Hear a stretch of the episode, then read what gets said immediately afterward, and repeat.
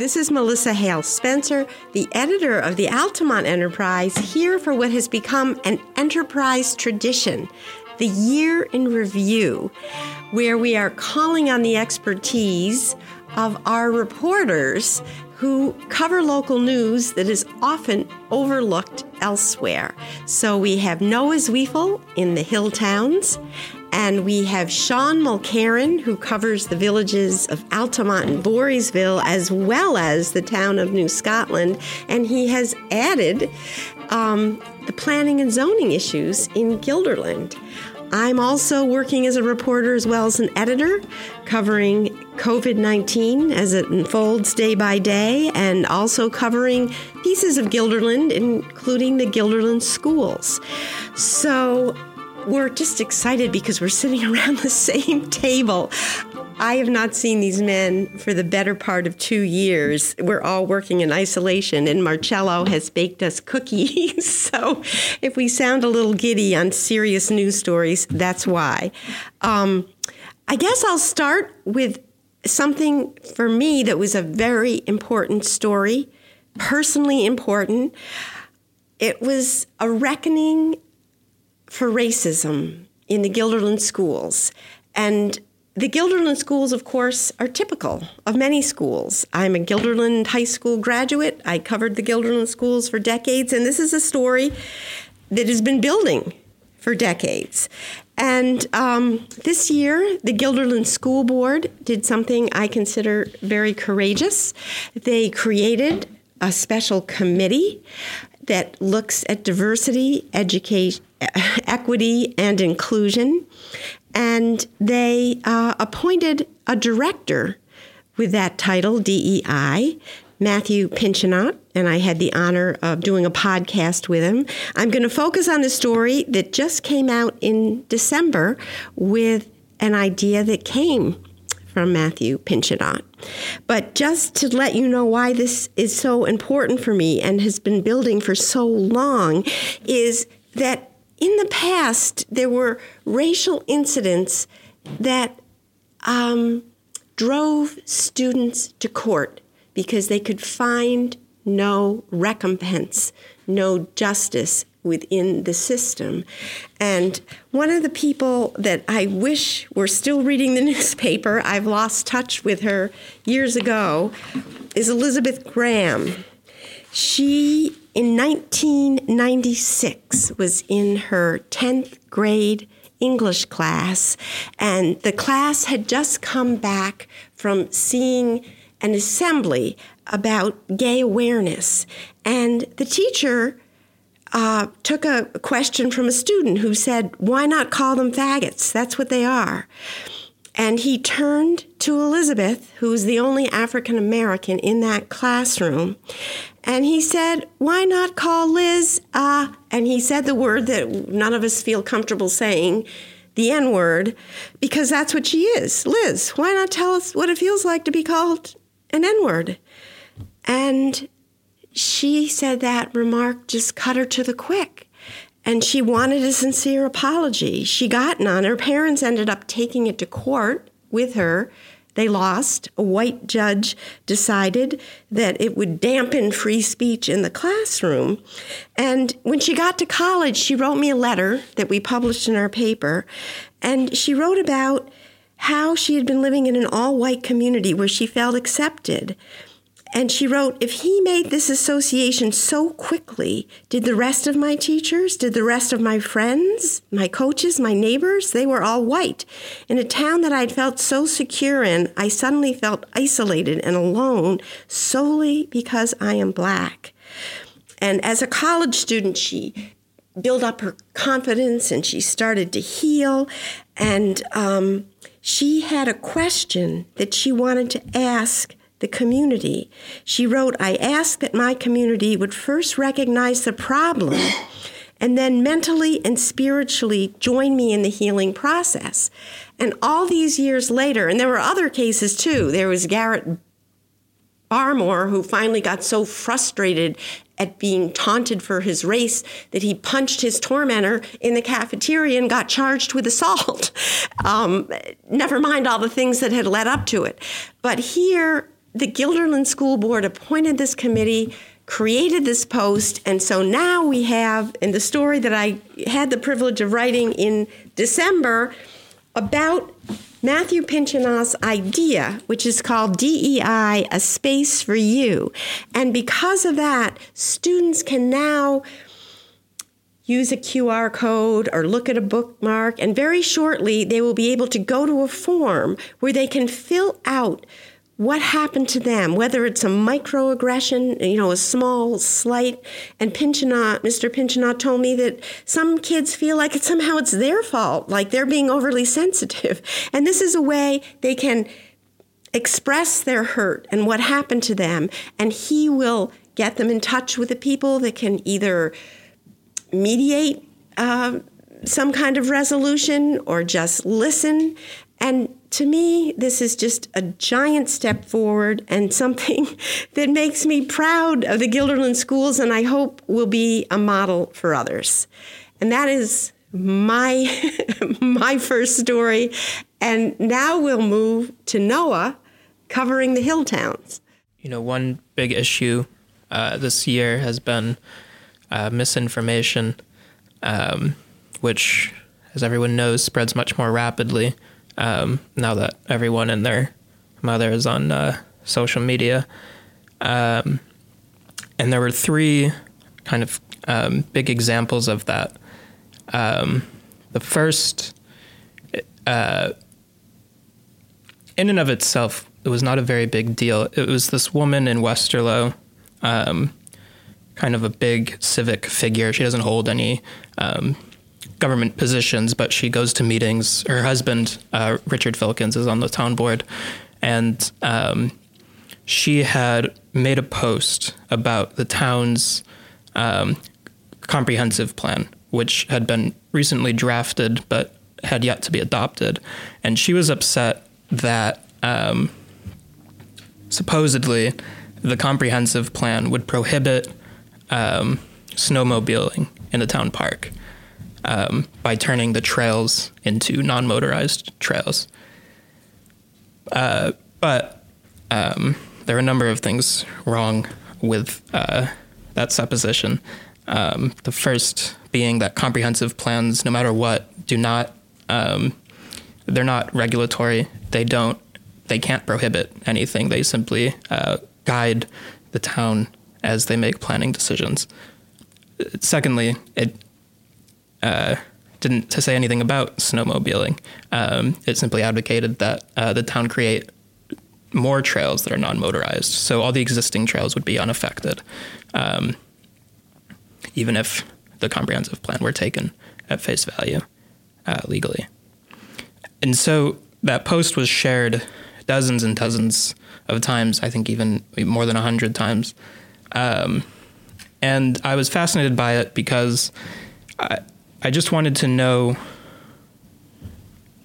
how she felt um, after I told her that she was wrong, um, how she felt having spread that misinformation. And, and she did not really have any remorse. Um, and, and what was odd was she seemed to know that she was wrong. And it's hard to make heads or tails of that. But I think it's uh, important because and it feeds into the, the theme of this other these other instances. Um, uh, on this one Facebook page um, that was created by some anonymous figure, and um, it was called the Hilltown Happenings page, and it essentially was this conspiracy, local conspiracy page, and they um, published portions of legal documents implicating Um, a Berne Democratic candidate for clerk in crimes that she was never convicted of, and also um, accused another candidate, Democratic candidate, of uh, animal abuse based on these photos. And uh, essentially neither were true. I looked into them. Um, and what was also concerning was that after we published the story, another Facebook page, which is Republican-dominated, the, hap- the Berne Happenings, um, they posted an image of the, the front page of that edition, which had both stories and had text of much of those stories, much of the text of those stories. And uh,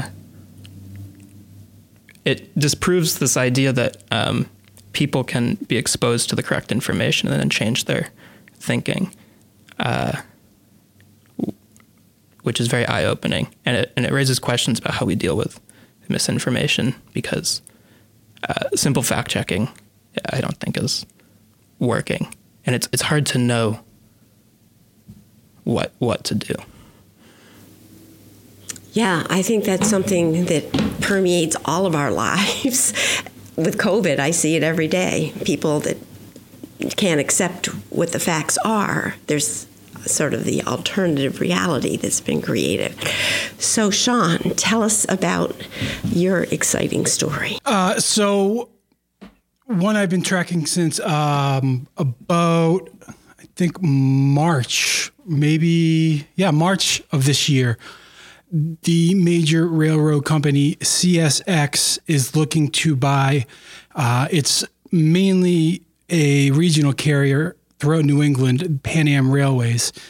And why it's important here in our area is that there are fifteen and a half miles of track between Delanson and Voorheesville that are going to be rehabbed to be brought back into use for a very long train, nine thousand feet or so, will be used only twice a day, actually, uh, is going to come back online. Um, so what it is, is so is C S X, own, C S X is looking to buy this regional carrier. Why this is important is because Norfolk Southern, who actually owns what we call the Voorheesville running track, has a fifty percent stake in one of those seven companies. Uh, Norfolk Southern had an issue with the deal because they would, in one way or another, kind of get screwed out of the deal. So they went out and they made a deal with C S X. Everyone got on the same page with that, and they were okay with that. The village of Voorheesville, the village of, Al- well, Joe over at the Altamont Library wasn't okay with that. The village of Voorheesville was not okay with that. Um, the village had a problem because it, for years, has been trying to get its quiet zone off the ground. It's up to a decade now. Um, Joe had similar concerns with sound, it closeness to the tracks as well. Uh, the village's concerns uh, it were more pronounced. Um, it had concerns that three of its at-grade crossings at school school road by uh, the library, um, over Main Street, and at Voorheesville Avenue could potentially be blocked at the same time, which could potentially also block emergency vehicles, was one of their complaints. They also had an issue with uh, the Main Street tracks being Main Street being ripped up for the tracks to be put down again, which is something that happened within the past twenty years. Um, both sides say they're now working on it. Uh, That remains to be seen, because also in March or April, the award for the engineering for the quiet zone went out, was awarded. However, no work was actually ever done because the money was never dispersed. Uh, that didn't come out till much later. Um, Steve Schreiber, who has been the real driving force in the most recent December meeting, brought this up, telling uh, the village board that only it was August where he, he was told, not just him, the board, the village was told that this was finally going to get going, and they've kind of been at a stalemate ever since. Um, the board has been largely tight-lipped because they say things are moving, they are optimistic. They said that things are at a point where they're a lot farther along than they have been at any point in the future. That remains to be seen. However, they did express their optimism. Um, the major deal itself, which is at the S T B, the Surface Transportation Board, which had regulatory oversight, that was actually kind of rejected a few times. There's a lot going on I won't get into. Um, they have a lot of problems with the deal. It's kind of an unequal deal. So we will know by April if that passes, if that deal is okayed or not. So this could all be a moot point by then, or we would know by then if someone is going to do something about something. Well, thank you for keeping us all on top of that. It's the only way to find out. And here, Altamont and Voorheesville are both railroad towns founded because of the railroad and now sort of caught in their web. Um, and just so people know, the Joe that Sean was referring to is Joe, Joe Burke. Burke yes. And he's the director of, of the Altamont, the excellent director of the Altamont Free Library. So the next story... for me, the final one to talk about is I've been covering COVID since March of twenty twenty. And like the rest of you, I am heartily tired of it. But I think it's really important. It's changed the way we've reported news. I do a daily dispatch, which Marcello puts out in the newsletter in several bullets.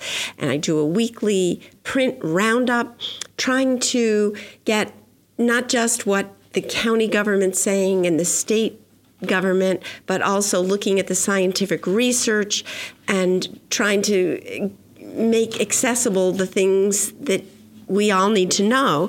Um, so just, just to choose one story out of all of that, I picked one where you could see uh, locally the interplay of of policy and, and how it affects everyday people. And this was um, a Guilderland school board meeting that happened in August.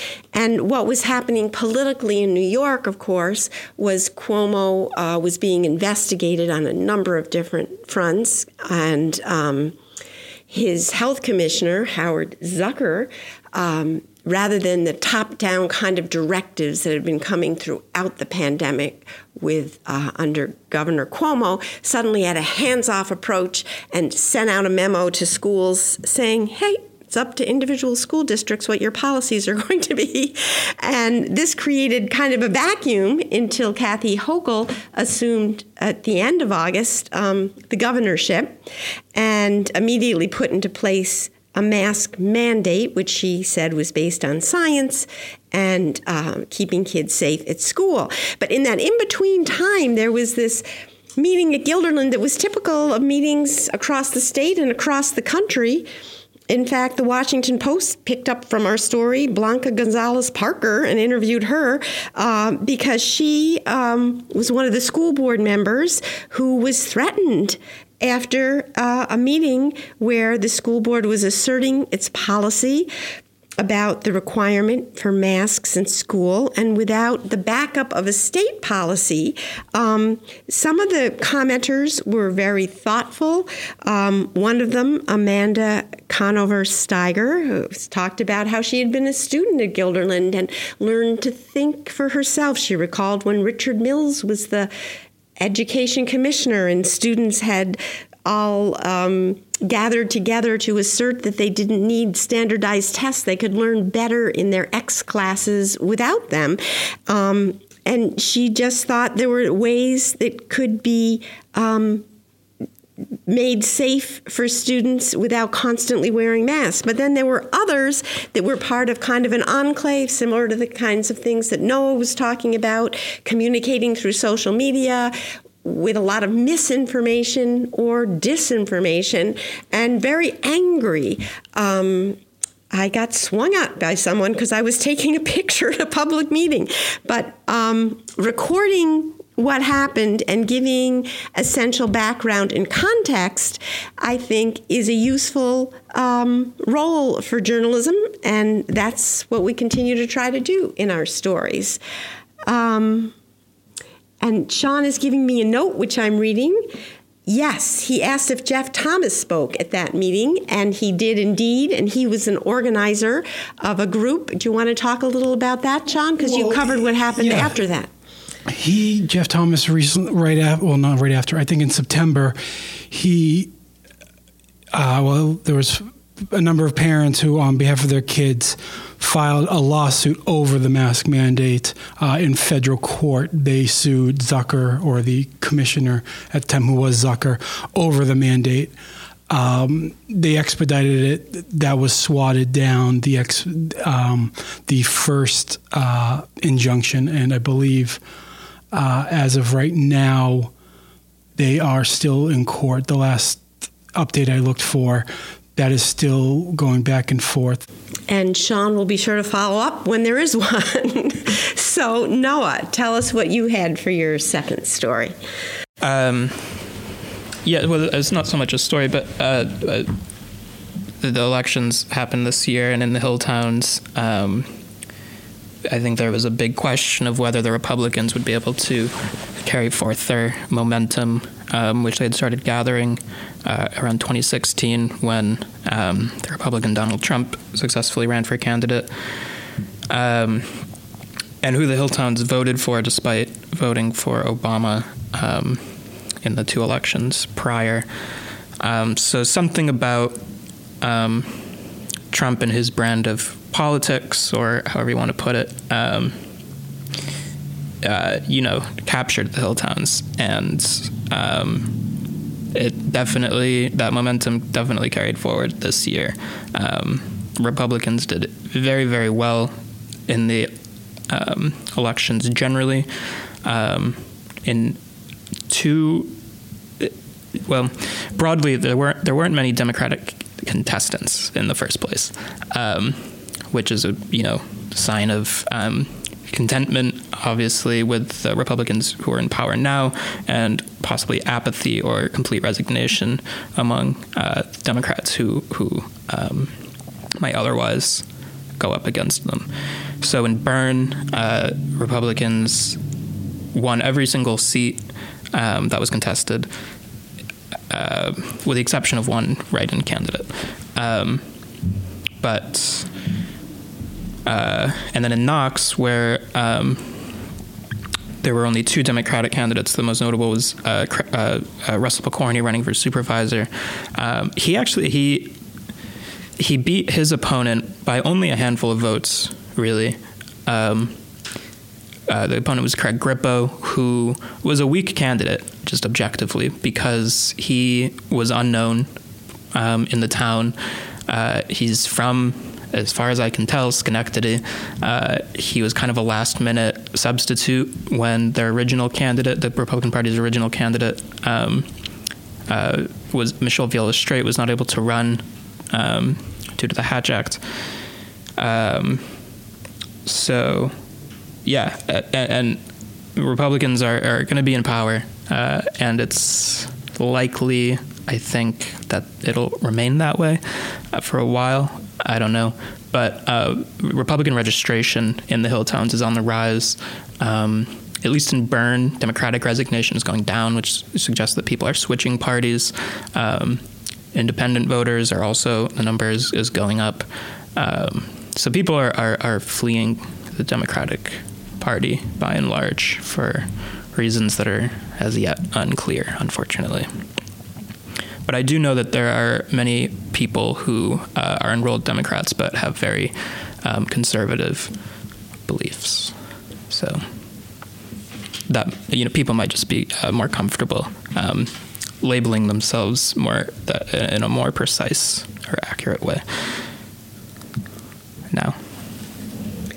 So Sean is going to close out our year in review by talking about a story he's been on for a very long time.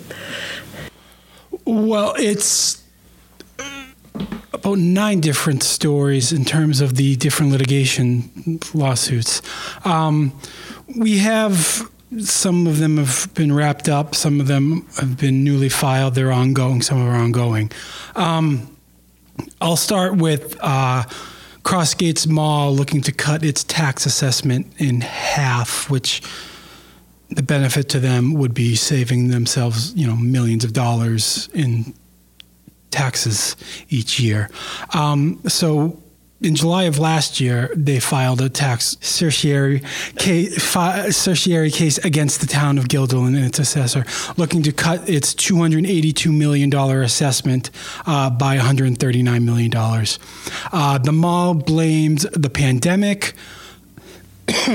and just the vicissitudes of brick and mortar retail.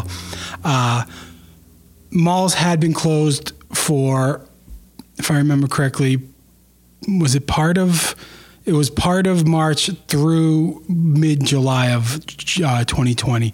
So they had a few months where they could potentially make that case.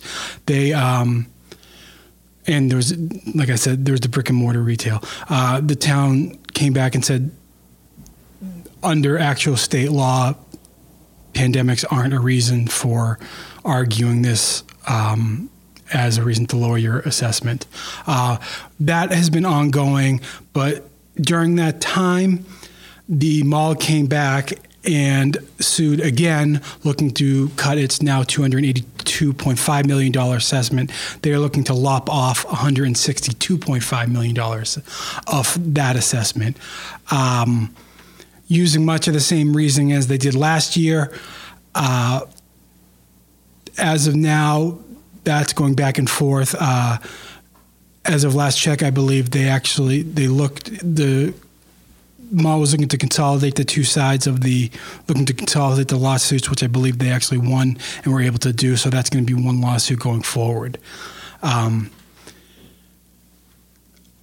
other lawsuits that, I'll go back, within, you know, the mall in itself, while it was crying poor mouth um, the last couple of years, it was also suing its tenants for back back rent. Uh, that was kind of over twenty twenty-one. I mean, over twenty twenty and twenty twenty-one. Uh, its larger retailers, it started off in twenty twenty suing them. Uh, Lauren Taylor was a big one. It's now making, the mall's making money now for running that as a vaccination site. Um, Primark, it just signed a lease agreement with them. Uh, smaller retailers, it started to sue more recently, trying to get back back rent from them. Uh, a number of them look like they've been somehow settled. Uh, I don't know how, but they have been settled out of court. Uh, there are no documents to say who paid what. Um, but in terms of, you know, Citizens versus Crossgates. Uh, in November of last year, uh, an Albany County Supreme Court judge, he actually ruled in favor of a group of Westmere residents who sued to stop the um, development of a an apartment complex that was going to be put up right next to their neighborhood, in addition to uh, eventually a Costco that was going to go a little ways away from them. Um, He, what they thought in a seventy-seven page, thoroughly argued um, argument, for lack of a better word, he laid out why he said the zoning board didn't do its due diligence, planning board, excuse me, um, didn't do its due diligence on all of the things it should have done, and that's why it, he overturned it. Um, The town and the town and Pyramid subsequently, they actually appealed it. The appeals court sided with them, overturning the lower court. The original plaintiffs didn't have the money to move forward, so that became a dead issue. As of now, it just becomes a building, and it becomes a permitting issue in terms of getting a building permit, having the Z B A sign off on a few things, and Crossgates can go forward. However, wrapped up in with that, the Save the, Save the Pine Bush is actually more of an advocacy organization in terms, rather than the commission that oversees it. They sued to stop the same construction during roughly the same period that the Westmere residents did. Um, this year, it came out that they also lost their lawsuit. Uh, they also decided to, but they appealed it. And as of right now, they are under a tight time frame where they have to appeal. Um, Those documents are actually being filed back and forth right now. Um, arguments, I think, are due to go forward pretty soon, or the judge is going to make a case, uh, a decision on papers. Either way, they should know soon, and finally, it could finally be an issue where all of the lawsuits and everything are out of the way, and Pyramid should be able to proceed with its Uh, apartment complex and eventually Costco. Well, thank you, Sean. And I will assure our listeners we will continue in twenty twenty-two to follow these stories. And we thank you for your support over the years, and we wish you a much brighter new year.